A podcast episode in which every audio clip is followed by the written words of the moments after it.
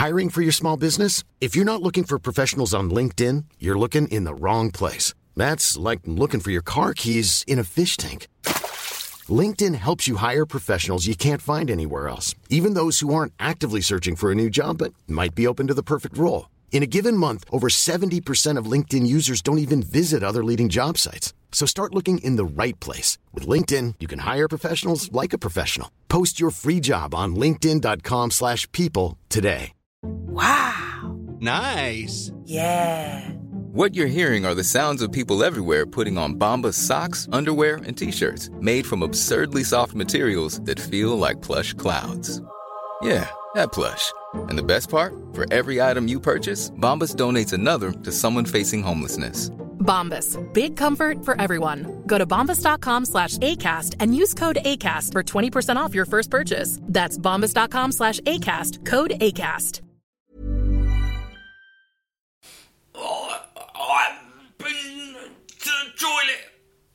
For six years. Oh, that mu- must be awful. I mean, is there anything I can do? Well, I want to make a film about it. I want to make a film about feeling like I'm gonna burst. Oh, right, well, you need to contact At Her Film Project. They help fund people from sort of non mainstream groups. Oh, don't worry, you can contact them online, herfilmproject.com. Or how about follow them on Twitter, at Her Film Project. Oh, I think I'm about to go. Oh, well, well, I've got to do this, I'm afraid. Hello, and welcome to yet another episode of Film Fandango, the film podcast which I really think no one longer listens to. But I will still carry on going, talking about films that I've seen. This week, due to budgetary constraints, I have not been to the cinema, but also uh, for artistic reasons as well.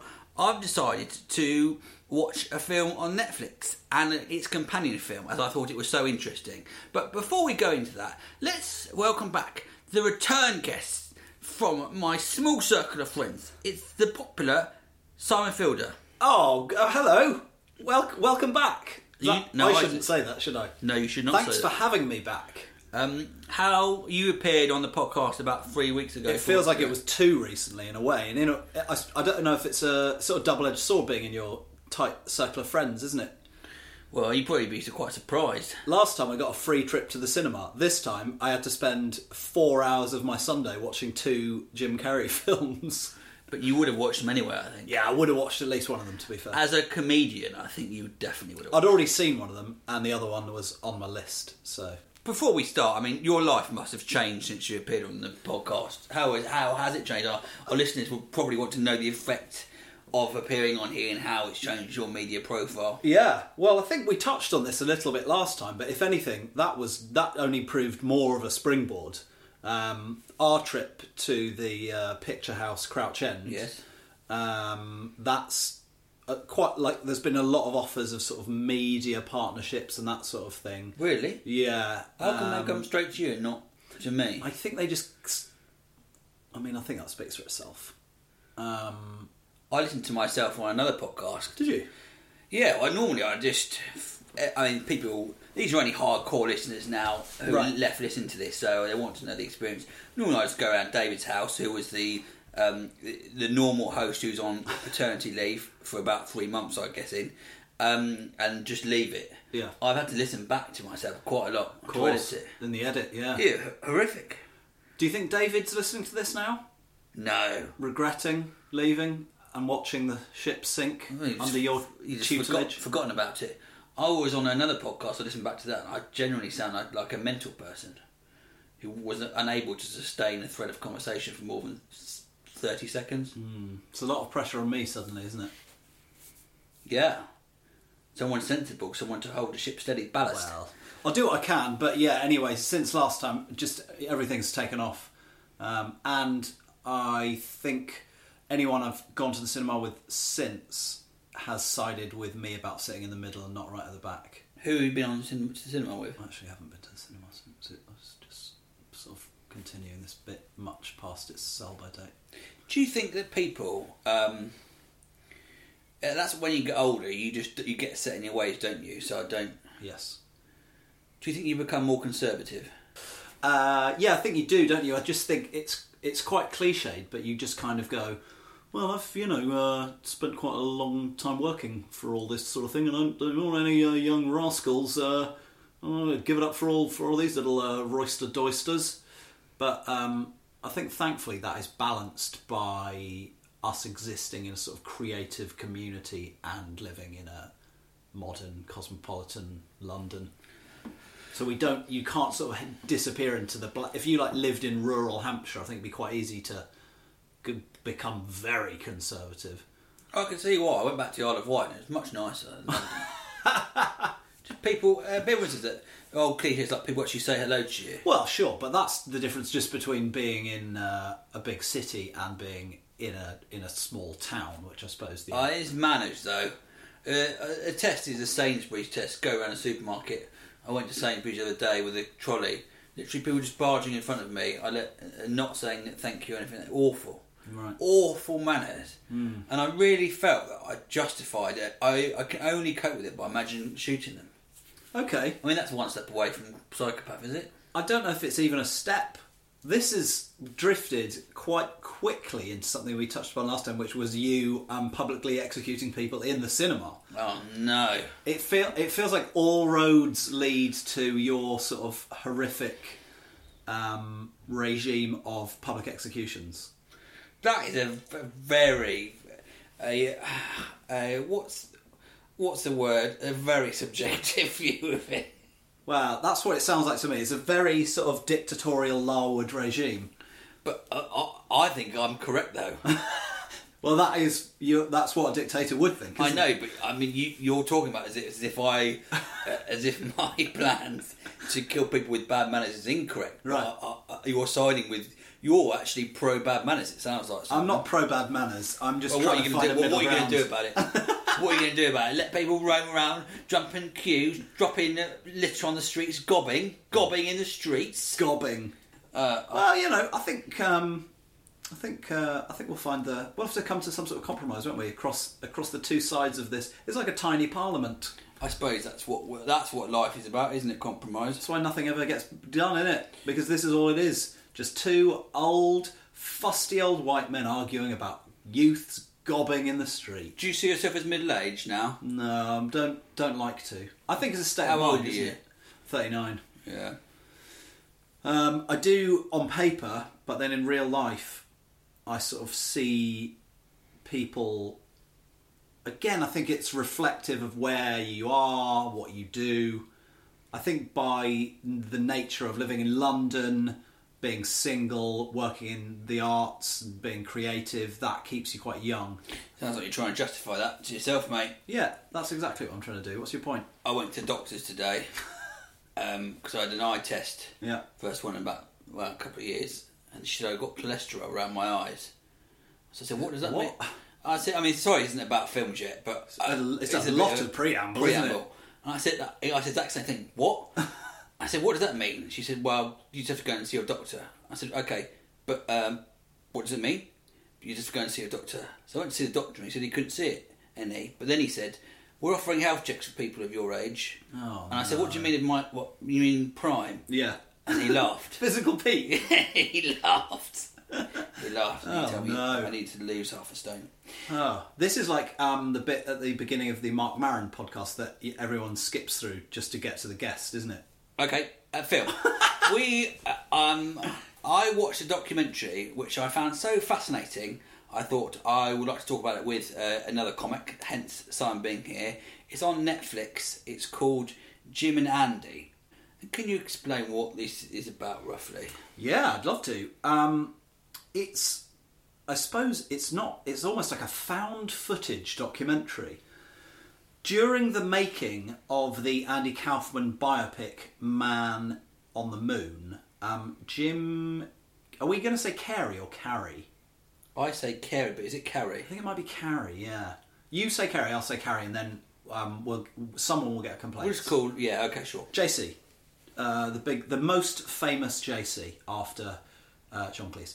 and Jesus Christ. Um, Yeah, Jesus Christ is more famous. than John Cleese? In what world? Jesus Christ is Have you seen Fierce Creatures? I actually haven't. The point is this: Jimmy Carter.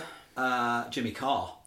Oh, yeah. Um, This okay, is, carry on, This carry is on. the whole podcast. Um, just note down the time when we started talking about it, so people can skip to. that. Jane Seymour.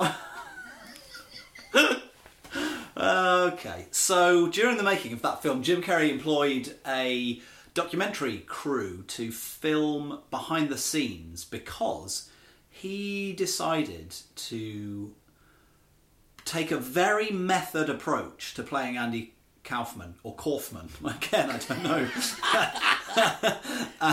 Andy Kaufman. It's Kaufman, isn't it? Yeah. Um, so he decided to stay in character for the entire duration. Not even. I suppose it's more than in character because he was playing a real person. He was almost like. He just embodied him and almost was pretending to be a human that had actually existed. There's an odd moment when he's just so the documentary is found footage as well as an interview with Jim Carrey Yeah. narrating it to camera, and there's a moment where he said before preparing for the part he was asking sort of the gods almost or where he was going to get the inspiration to to become Andy Kaufman, and he saw this dolphin sort of. Uh, He's a very spiritual man, isn't he? He's got. He's very like L.A. and in touch with crystals. It, it's fascinating. He does. He does look.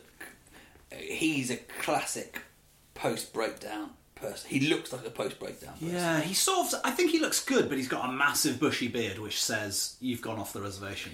There's a slight look in his a, a sort of distant look in his eyes, which I'm sure I'm not just imagining, which makes me think you've gone. Yeah. Either you're on the way back from going mental, or you're Yeah. somewhere out in the regions of the, the insane.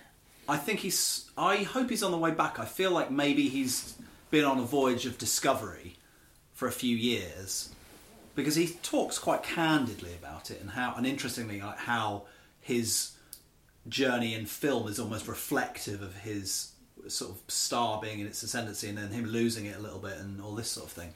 Um, anyway, to finish the um, précis of the film, that footage had been locked up for for it's 20, almost twenty years. Yeah, so I think film. the film uh, Man on the Moon, which I remember seeing, I think on Channel Four after it came out, it was a, a bit of a flop by all accounts, and um, I think one of the first flops of Jim Carrey's career. Right. Um, and it's uh, you probably you know it. If you haven't seen it, you would have heard the REM soundtrack "Man on the Moon." So yes, it came out in 1999. So Okay. it was 18 years ago. And so that footage has been locked away. Now it's been released, and Vice Documentaries basically filmed a talking head of Jim Carrey and inter have interwoven it with all of the footage from the time and other footage, interestingly, from his career and other movies, which is which I found very interesting, like footage of him doing stand up and him when he was younger. That's really interesting to see. So we should maybe first of all, I think we should sort of we now have introduced that film. We Yeah. should go back and talk about Man on the Moon first of all as a film, Yeah. and then uh, logically Jim and Andy afterwards. So. Uh, Man on the Moon is uh, is a documentary we just spoke about Jim Carrey uh, playing Andy Kaufman back in '99. Um, it's directed by uh, Milos Forman. Milos Forman, uh, who his most famous film is One Over the Cuckoo's Nest, which is amazing. Amadeus, also uh, amazing film. Things like Hair, he's done.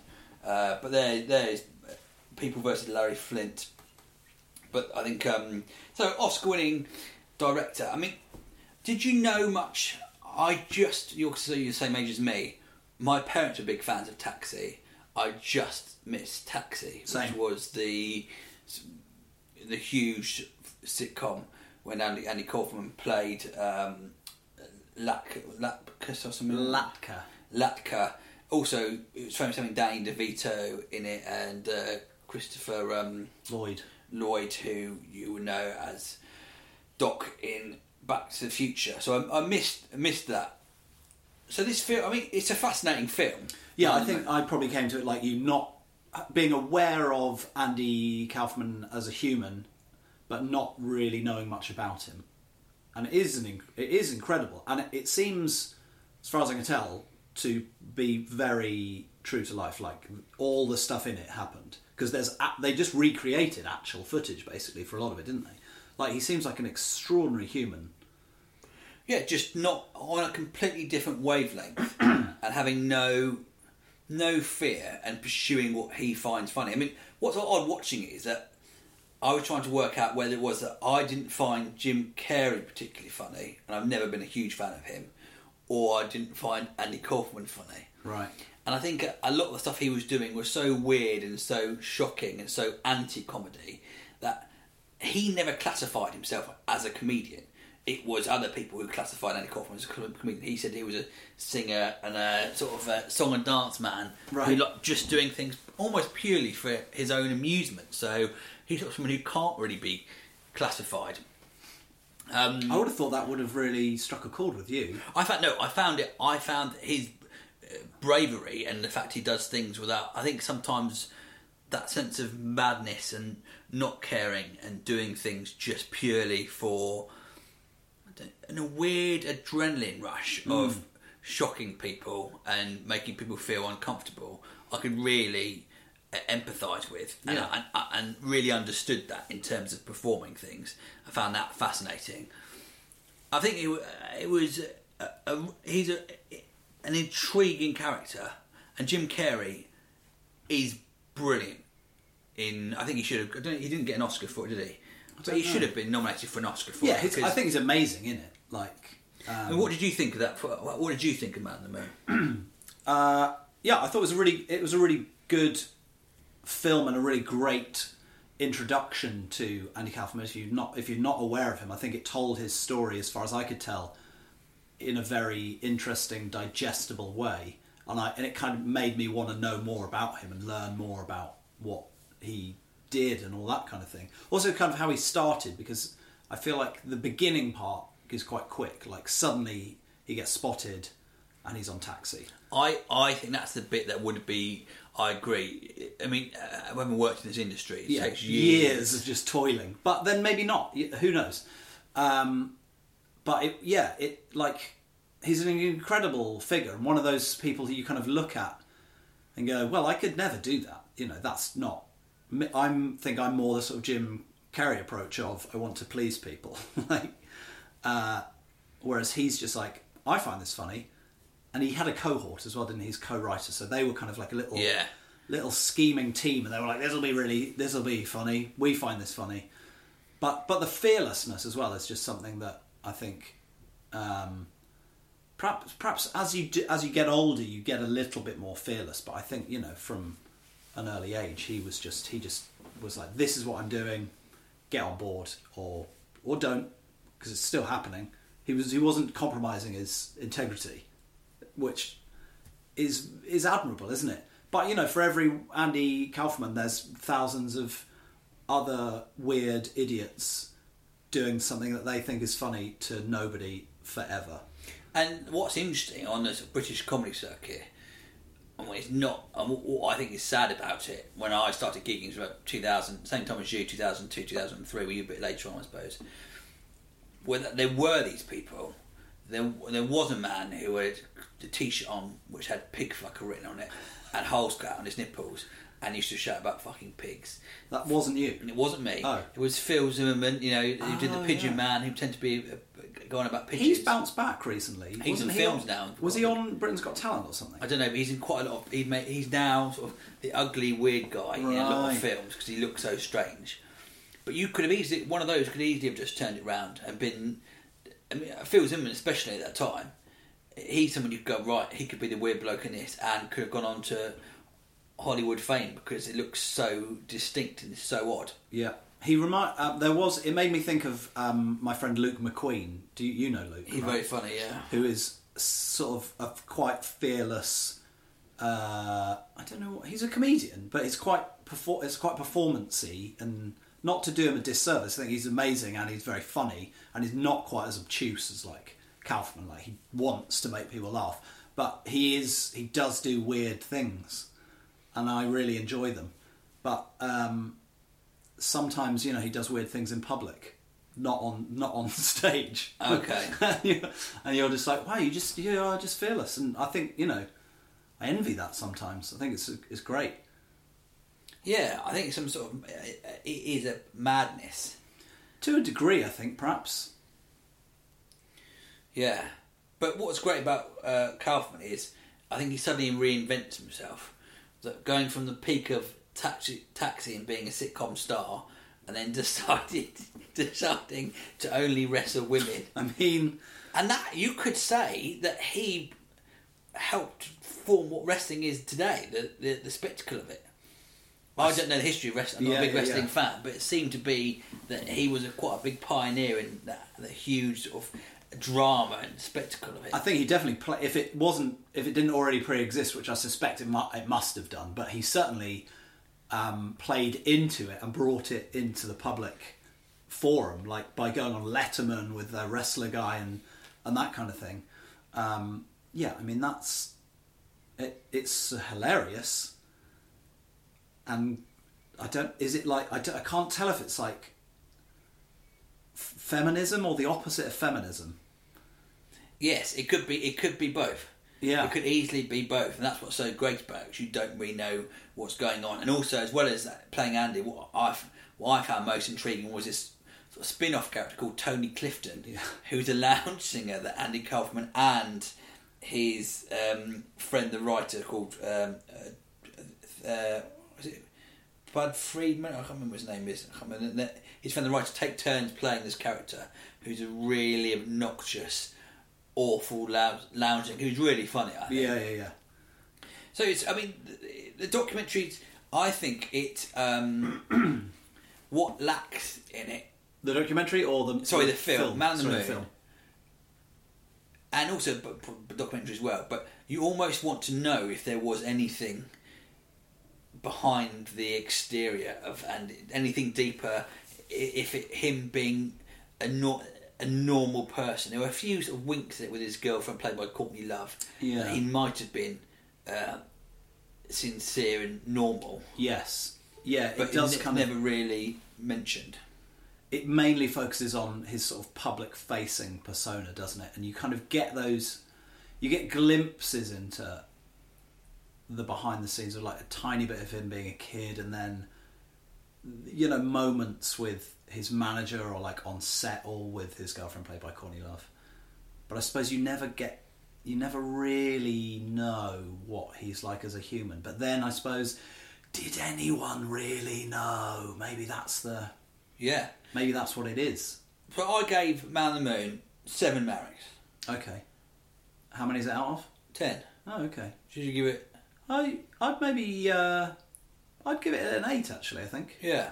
That's four stars, isn't it? If you Yeah, maybe it's between seven and eight. Yeah. So moving on, to uh, we Recommended. Finished, we finished talking about. I think what's more interesting is what happens next with Jim and Andy. Yeah, I definitely think I would definitely highly recommend seeing it if you don't, e- even if you're not a Jim Carrey fan, and if you know nothing about Andy Kaufman. I think it's not what you would expect from a Jim Carrey movie. If you have that Yeah, sort of, um, it's more the sort of mid section of Jim Carrey. So serious Jim Carrey. the Truman Show, Eternal Sunshine of the Spotless Mind, Jim Carrey, yes, than the Ace Ventura Mask, Jim Carrey. yes. All those films came out in the same year. What did? Ace Ventura, The Mask, and Dumb and Dumber. Can you imagine? Wow. Can you imagine? Well, it's hope, isn't it? We could have an amazing year next year. Like suddenly we just blast out three films and become huge stars. Yeah. Have you still got that check for um, ten million pounds paid to yourself in your wallet? oh, that's what he did, didn't he? No, Yeah. I didn't. I've, I've, no one uses checkbooks anymore. Yeah. It's annoying, isn't it? I don't know how you would do that now. Well, I've still got a checkbook. I've got a PayPal set up for ten million. Yeah, do that. Just Yeah. count, put as 10 soon million. as I, as soon as I put my thumb ID on my iPhone, that And bear in mind, they will take something like three percent because of the cost of that. That's true, So actually. You're, if you do do that, you will lose thirty thousand pounds.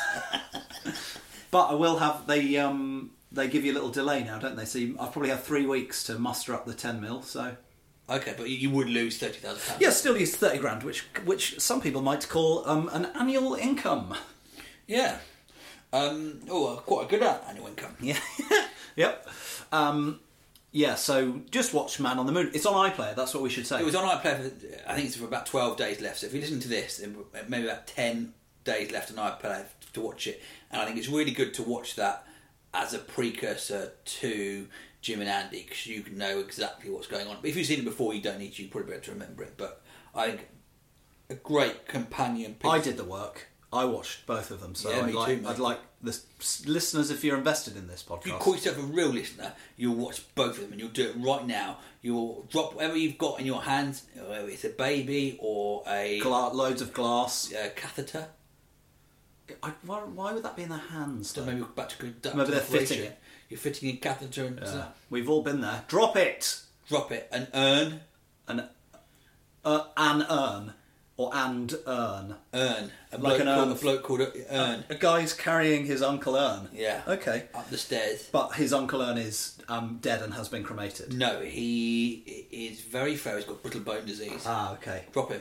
Drop him down the stairs and get iPlayer on whatever device you like. You can get it on your phone, you can get it on your laptop, you can get it on any number of set top boxes. Other TV catch up services are available. You want to get some voiceover work off this, mate? I'd really like to actually. you already do voiceover work. I do do voiceover work, yeah. I don't do any. Listeners would be surprised to hear that. anyway, Jim and Andy then. Yeah. Um, it's G.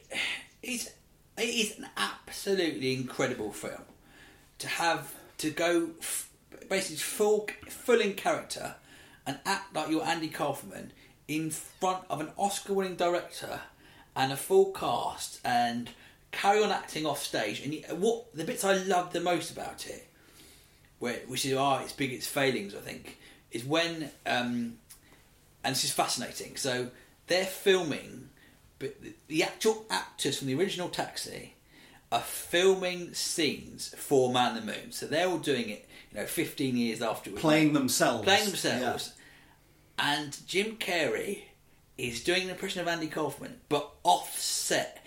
And all the actors, you can tell they're freaked out. Danny DeVito, who is in He was in Taxi in as well, but he's not in he's, the- He's, he's not in this. He's playing. and he's very complicated. Yeah. He's playing um, George Andy Kaufman, Shapiro, the agent. manager. Yeah.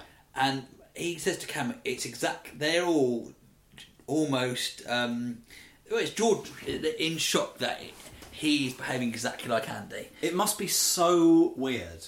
For them, replaying." On like so many levels, it's like Inception. It, is what we're talking about. May sound complicated, but is is the inception of documentaries. You feel like you're going mad. It's an actor playing someone in the part that you were doing 15 years ago, reliving it, and he's acting exactly the same as the person. Yeah. Uh, what, and uh, I just wish, I think someone's written, written a letter in which uh, about this, where I'm going to talk later on, that they'd have more. It wasn't just Jim Carrey. Yes, they- I would have liked to absolutely have heard from like Danny DeVito and um, Paul Giamatti and like the people around him in the film. I would have loved to hear what they think now. Yes, because you only have little tiny bits of them. It's really odd seeing Paul Giamatti look really young. Yeah. um, and you see them. They they are saying it's they've never seen anything like it. It is amazing. That, And this is at the time, isn't it? Yeah. Whereas I, I would quite like to see them reflecting on it now and kind of being like, do you know what? It was an absolute nightmare for three months, but it's it made the film so much better and what it is. because it feels that Jim and Andy has got more stories than just Jim Carrey's story. Yeah. That has got the surrounding cast and what they thought of it and how they cope with it. Because it, it is fascinating being a completely method actor, but the reaction to it is just as fascinating from proper Hollywood actors. Yeah, hundred percent. And I think what's what's like I said before, so interesting is that uh, you know a method actor is like, okay, what's the backstory of this character? Let me. I'm going to get into the mind of a usually fictional character, but he's playing a real person. Yeah. and he meets like Andy's sister and his dad That, and stuff that is the weirdest. thing. in, and he does it in character, and it's. I, I found that very uncomfortable That was, I think, that was the moment where. because you're like, have you crossed the line now? This is Well, definitely. how it's it's their son died of cancer and you're sort of embod- you're pretending to be him and it was his his son he he, he hadn't met or daughter or something came to meet him. Oh, yeah. and there were bits that they talked about which weren't filmed. So Jim Carrey's hugging Andy Kaufman's dad as his son would hug his dad. Yeah, dressed as him, like made up as him. So weird, so so weird. It's extraordinary, isn't it? And you just kind of think, what? What? How did he get to that point where he was just like, apart from the dolphins, like you said earlier? That would, that would be the point where you'd think, you know what? Even the most method of actors would say, right, I, I'm struggling to play someone to have the conf. Unless you're unless you're meant mad, which you must have been mad, you would have to go. Do you know? what? I'm not going to have a conversation as if I'm your dead son because that. That's probably the line. That's where I draw the line. I mean, I, I think it's way over. way past, way past the line. yeah, it is extraordinary. It's the equivalent of literally going to you know to someone who's, you know who's died ten years later dressing up as their son and going, well, uh, uh. I'm back. Happy anniversary. and you owe me ten years worth of Christmas presents. Um, Yeah, I, I mean, there's commitment, and then there's that's the sort of that's like committed to an institution level of commitment. That's, I mean, I, but I it's still got. It's still got. It's amazing what can what artists can get away with. yeah, Because any other workplace, you'd have. He was. uh, There's a scene uh, where he was. Uh, Andy Kaufman basically got into a fake argument with a pro wrestler, and he comes back. And what's great is they're all playing themselves. So Yeah. uh, and then. Uh, Jim Carrey's throwing chairs at him, really riling him up. So he gets injured in the same way. So I know it's a bit of spoilers. In the same way as Andy Kaufman. that is astounding. It's just, it's just literally whether it was an intentional. it's the most Kaufman-esque. It's it's Kaufman Inception again. Perfect, yeah. Yeah. It's it's odd. What I think there's nothing that you really have that experience of film eating itself, and it really feels as though Andy Kaufman's is he is making his spirit alive, and that's quite interesting. The point is whether oh right, what is it?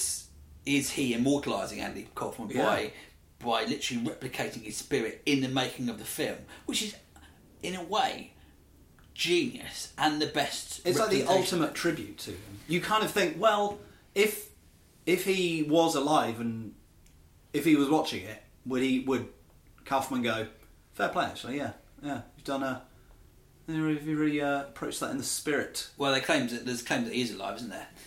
Yes, in Hitler's bunker with Elvis, Yeah, yeah. Uh, Buddy Holly. right? In the in the mountain, just sort of there's a little door on the mountain. The plane just went in there. Yeah. and they're all just hanging out in uh, Bond lair. What in terms of Jim Carrey though? I came because Universal Studios. I can't remember who the studio was. They tried to suppress this um, footage, thinking that it would uh, everyone would think Jim Carrey was an arsehole in his prime. Fair play as well. You know, they- I think that was probably the right decision. I don't know if it was. I think it would have been. I watched this footage, this documentary, and thought, why was this not released before? Right.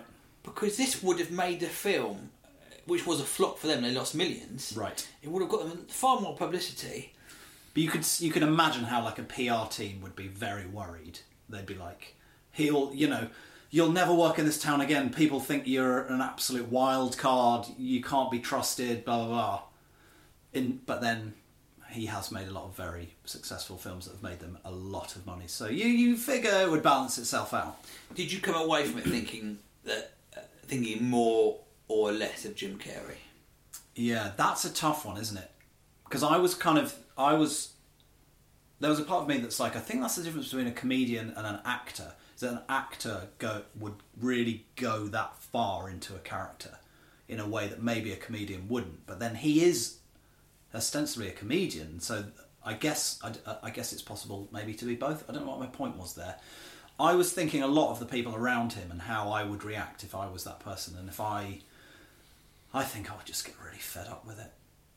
after three months you would do you would get really pissed off You just go, man. You'd just be like, be like, oh, I'm doing a film with uh, Jim Carrey. It's going to be great. I think he's hilarious. I'm a big fan of his work. And then you're just like, oh, what's that? I haven't I really spoken to him in the entire time we've made the film. Ah, Okay. it's also a bit selfish as well When I worked on something where someone, one member of this cast, was late by an hour every day, and late and, and literally left me and someone else in a car while I went shopping. so, and over the course of about three or four weeks, you think, well, well you're Oh, literally wasting all this time.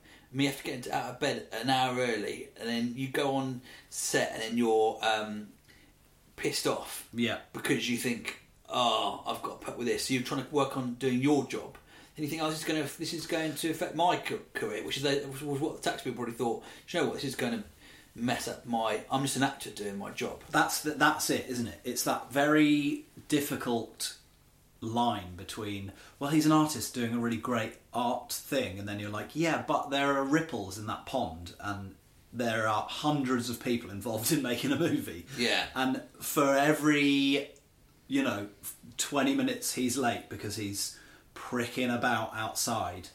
You know, there's all the the money that will be spent, like all these sort of unionized cameramen that can't stay any later, or like overtime is. It's uh, it's such a pragmatic and grown up way of looking at it. If we were both 25, we'd probably just be like, "Oh my god, it's amazing! Yeah. Ah, it's the best thing I've ever seen. He's so incredible. Yeah, brilliant."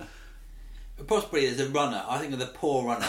The poor sort of 21 year old, 22 year old So, Well, your job is going to look after Jim Carrey in this film. And I think, Brilliant! Love him.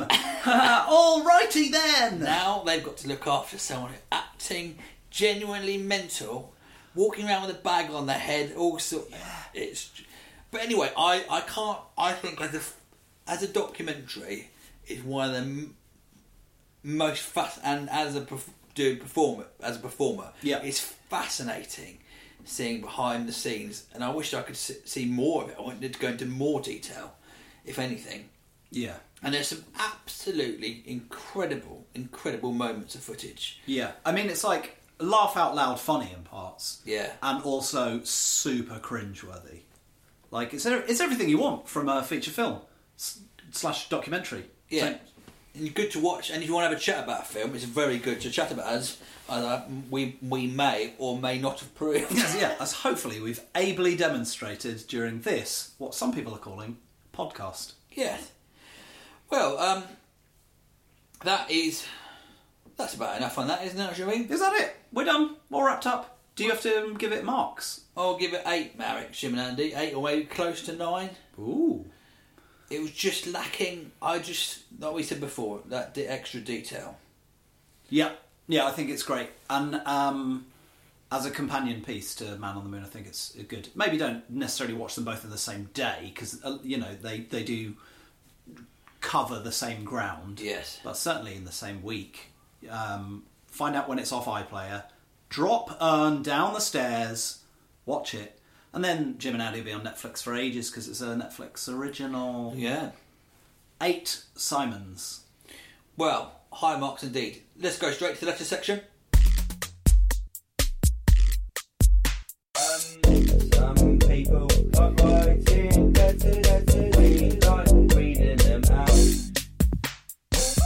The reason I rushed that is because this letter is from Henry King, subject Man on the Moon, so it's a Oh, great. continuation of it. Okay.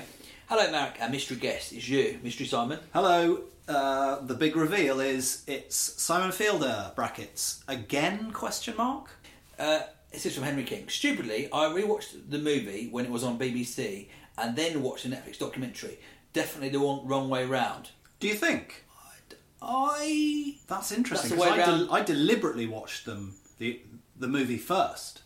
I watched Jim and Andy and then watched Man on the Moon, and I think it would be better to do Man on the Moon than Jim and Andy. Yeah, that's mm, intriguing, isn't it? Because in my head, I thought, well, I want to see, I want the context first, Yes. and then it's like I would then I'll watch the DVD extras where we go behind the scenes. But maybe if you watch the film knowing the whole time, you you watch it in a different way. We did add to it, but it is a bit like watching. I think you're very right. It is like watching the same thing again Yeah. with DVD commentary. Anyway, here here we go. Um, Henry back to Henry King. I've always enjoyed the movie, but I don't think I really got it as a teenager, as Kaufman wasn't a massive deal in the UK. The documentary has added a lot to my appreciation of that film. It was amazing to see someone go through so, so much and give so much to a role. I mean, it would have been absolutely unbearable to work with on a set. His actions really hint at some deep psychological issues. For about the first half, I kept on thinking, what a dick. He's totally ruined my childhood, childhood hero. But by the end, I kind of warmed to Jim's total and utter commitment. Obviously, disregard any supernatural bullshit that he was in. Yeah, I think we're uh, fully on the same page. I'm on the same page. Even the cast seemed to accept it as well. I guess they had no choice. One criticism is that I really wish they got to talk. We talked about this as well, but I agree with him. They'd got some of the cast and crew on on to talk after the fact more. Yeah. I honestly think that Jim Carrey is really underrated. He's definitely an odd soul and makes shocking choices, like insisting that they generally chipped his tooth to play Lloyd in Dumb and Dumber. On Dumb and Dumber, please review it one day. I really think it holds up as a modern comedy classic. The two subsequent films are shit, but oh my god, that first one dominated my childhood. There are bits in it where you can see Jim is a really good actor as well as a physical comedian. Keep watching the films, Henry, and massive congratulations to David, Danielle, Buddy, and Baby. David's Baby. It's come out, hasn't it? It's come out. I saw a picture of it. It's called Lillian. Lillian. It's a nice name. Lovely stuff. Great letter that actually, which if anything was A great letter, kind yes. of um, almost like York notes for our rambling conversation. Oh, I mean, he, basically a synopsis. Yeah. Just skip forward to twenty or so minutes, and then um, Thanks. Wh- Who is it from? Matt King. Or I I just invented that name. Um, Henry King. Henry King. Um, I think we're we're agreed on all of the above. Um, here's a letter from Louis Chilton. Would you like to read it? I'd love to read it. Thank you. Hi, American guest. Simon Simon Fielder. Fielder. Brackets. Seriously? Question mark. Glad you're keeping going with the podcast despite David's departure. Two film recommendations for you: Brawl in Cell Block 99, the second brackets horrifyingly violent film from the director of Bone Tomahawk, is a real treat. Hardly got a cinema release at all, but it's on demand somewhere or other. Secondly, there's a good film called Happy Christmas on Netflix with Anna Kendrick. And I Don't Feel at Home in This World Anymore's Melanie Lynskey. It's very low stakes human drama, shoestring budget filmmaking, brackets, mumblecore is the term sometimes used. The reviews were pretty tepid, but I'd heartily recommend it. Keep watching the films, Lewis. You said Lewis. I said Louis. I wonder what it is. I can't remember. I might have read. I Um, might I've well heard- have read that letter out last week, but it's always good. I've heard very good things about uh, Brawl in Cell Block 99 with Vince Vaughn. Haven't. Has it bypassed cinemas? Um, I think so. Yes. Oh, that's frustrating because I feel like it would be um, a good movie to watch on the big screen. But I'm going to seek it out and try and watch it. Um, the second one I've not I've not heard of at all. The Anna Kendrick. No, I'm not a fan of Anna Kendrick. Are you not? You know, some people just enjoy you. Uh, enjoy you? No, no one enjoys me. Uh, annoy you for no reason. Oh yeah. I mean, I I probably do that to a lot of people. Yeah, I don't really have that. When people go, I can't watch that actor. I'm like, I don't understand. Only a couple, but Anna Kendrick is one of my. I don't know what it is. She seems like a really good egg to me. Like I'd like to be friends with her. She Well, seems like fun. I'm like a never nice going to be friends with her now if this goes out. If this goes out, mate, Well, you've when I go to absolutely- Hollywood, and I'm going to film Anna Kendrick. Think, oh, you don't listen to Film for Fandango episode 318, whatever it is. What if one of the three multi-million dollar hits that we're in that come out next year co-stars Anna Kendrick and she hears this? You'll have to go full method, play a nice person. Well, to say this whole Film Fandango of five years was an act. Me being a moody arsehole. yeah. Imagine.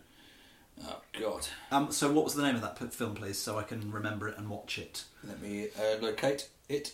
Thank you. Access computer. Film called Happy Christmas. Happy Christmas. Okay.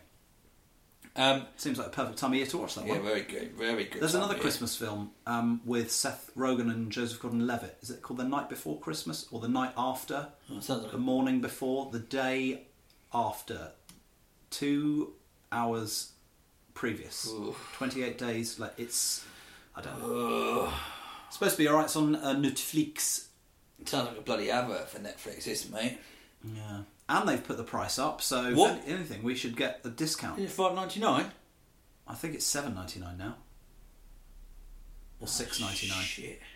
I didn't even know there were tiers. Do you know there's tiers for Netflix? There's always tears with Netflix in my house. Time it takes to choose a movie. You never go through Netflix, spend half the time, spend all the time looking for the menu. Um, Live at the Apollo this week, Marek Larwood. walking up and down the stage. Um, Um, there's a there's a re- there's a low tier that's four Yeah. ninety nine and five ninety nine where you don't get HD. Who's who's doing that? Who- I, I'm doing the five ninety nine one, which is I think it's HD, but it's only one. One screen Yeah, that's gone up. shit, man. Yeah. Um, anyway, here's our last letter. That's how well the uh, new format for the podcast is doing.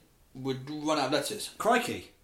Right, do write in, um, guys, if you've got anything to add.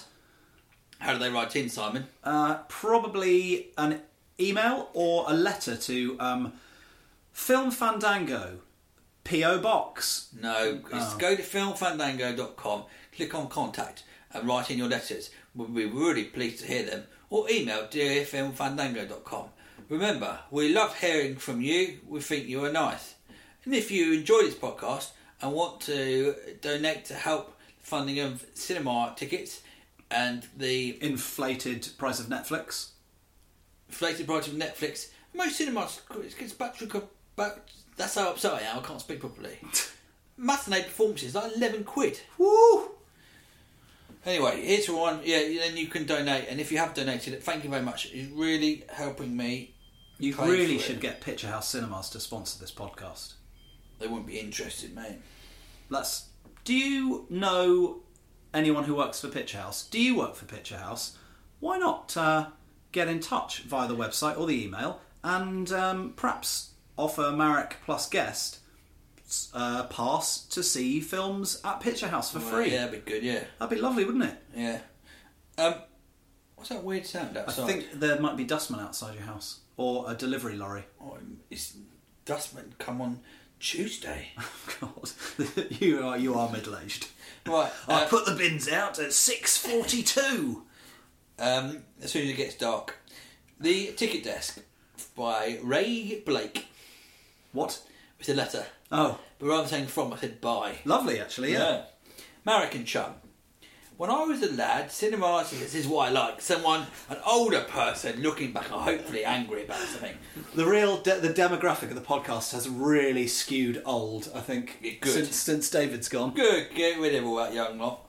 American chum. When I was a lad, cinemas always had a ticket desk, which was just that a desk where you could buy tickets. If you had more money than Cinch, you could then go to a separate counter and buy one of those boxes of fruit pastels that were unique to cinemas or some watery pop.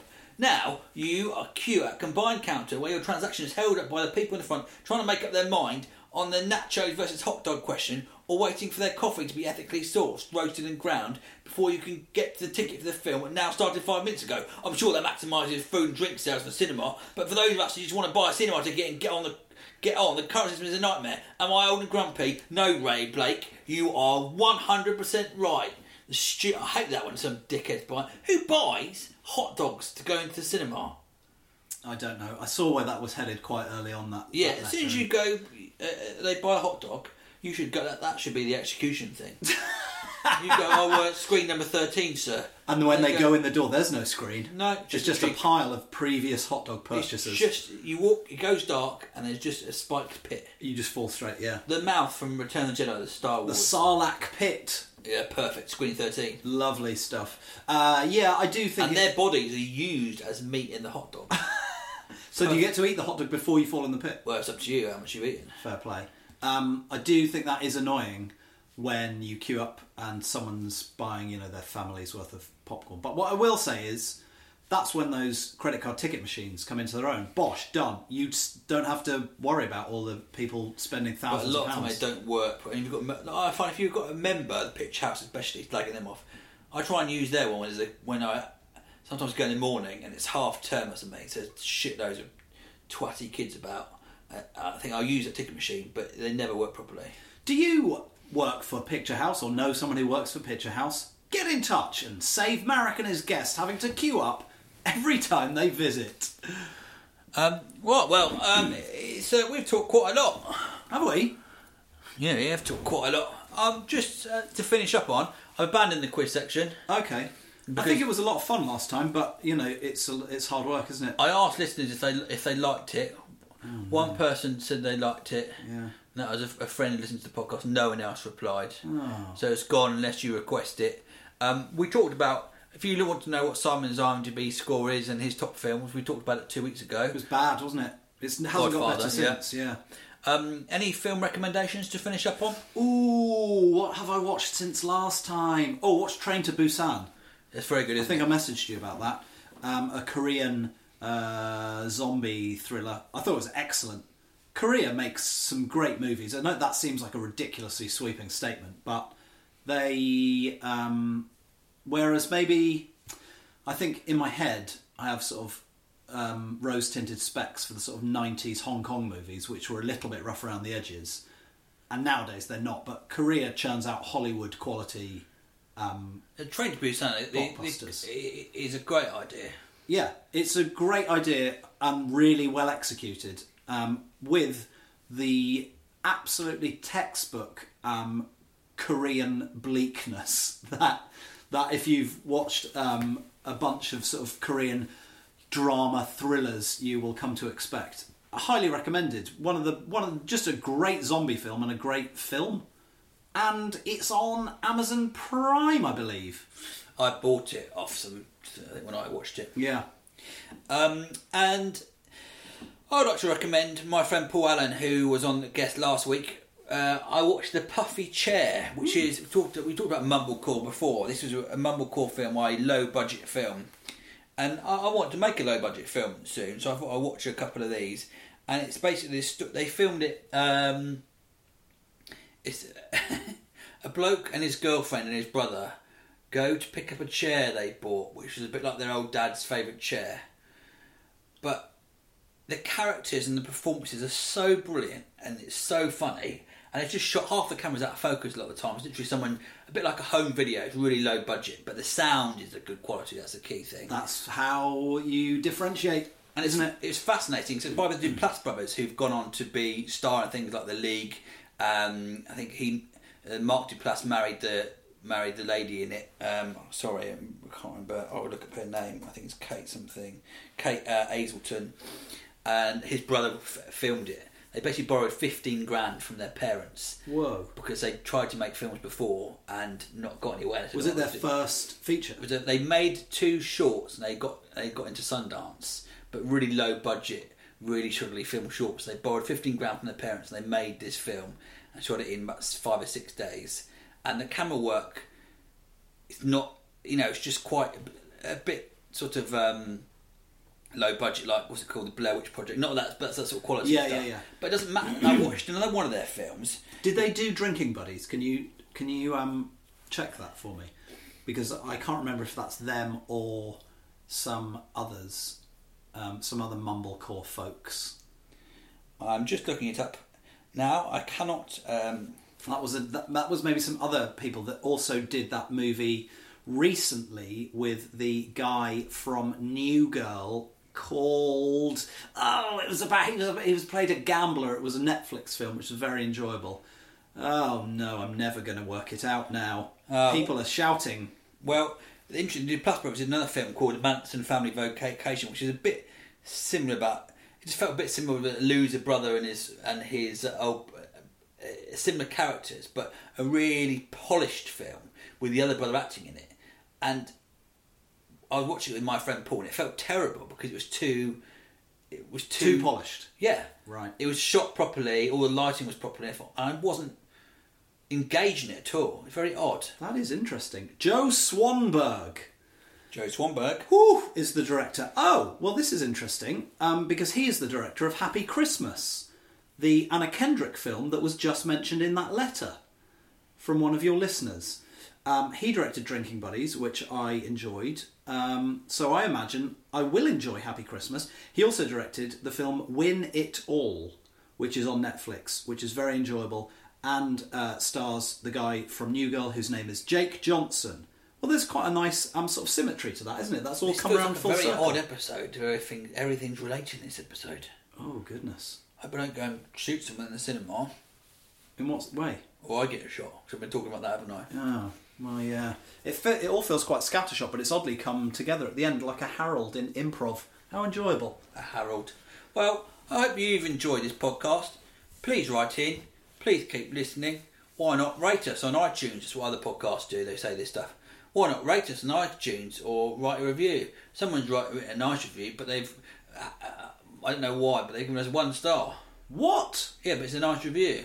Oh, is that like a joke, or they've just clicked it wrong and they can't change it? Know, who knows? I mean, maybe we'll never never know. Well, you're going to need to balance that out by getting a lot more five star reviews. So if you have enjoyed the podcast and continue to enjoy it, just do that. Or follow us on Facebook or on Twitter or follow oh Simon Fielder at Simon Fielder. Visit simonfielder.com. Subscribe to Simon Fielder's YouTube channel. Go to around to Simon Fielder's house. Watch Simon Optional. watch Simon Fielder Fielder leave for work. Hmm. Go round the back of his house. Throw a stone through the window. No, don't do Break that. into Simon Fielder. Uh, put on some piss on Simon Fielder's clothes. Skip that one. Set fire. Do all those things. All right. Uh, thanks. thanks for listening. Keep, Keep watching, the, films.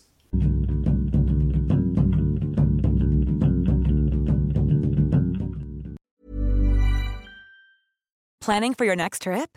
Elevate your travel style with Quince. Quince has all the jet setting essentials you'll want for your next getaway, like European linen, premium luggage options, buttery soft Italian leather bags, and so much more. And is all priced at 50 to 80% less than similar brands. Plus, Quince only works with factories that use safe and ethical manufacturing practices. Pack your bags with high-quality essentials you'll be wearing for vacations to come with Quince. Go to quince.com slash pack for free shipping and 365-day returns.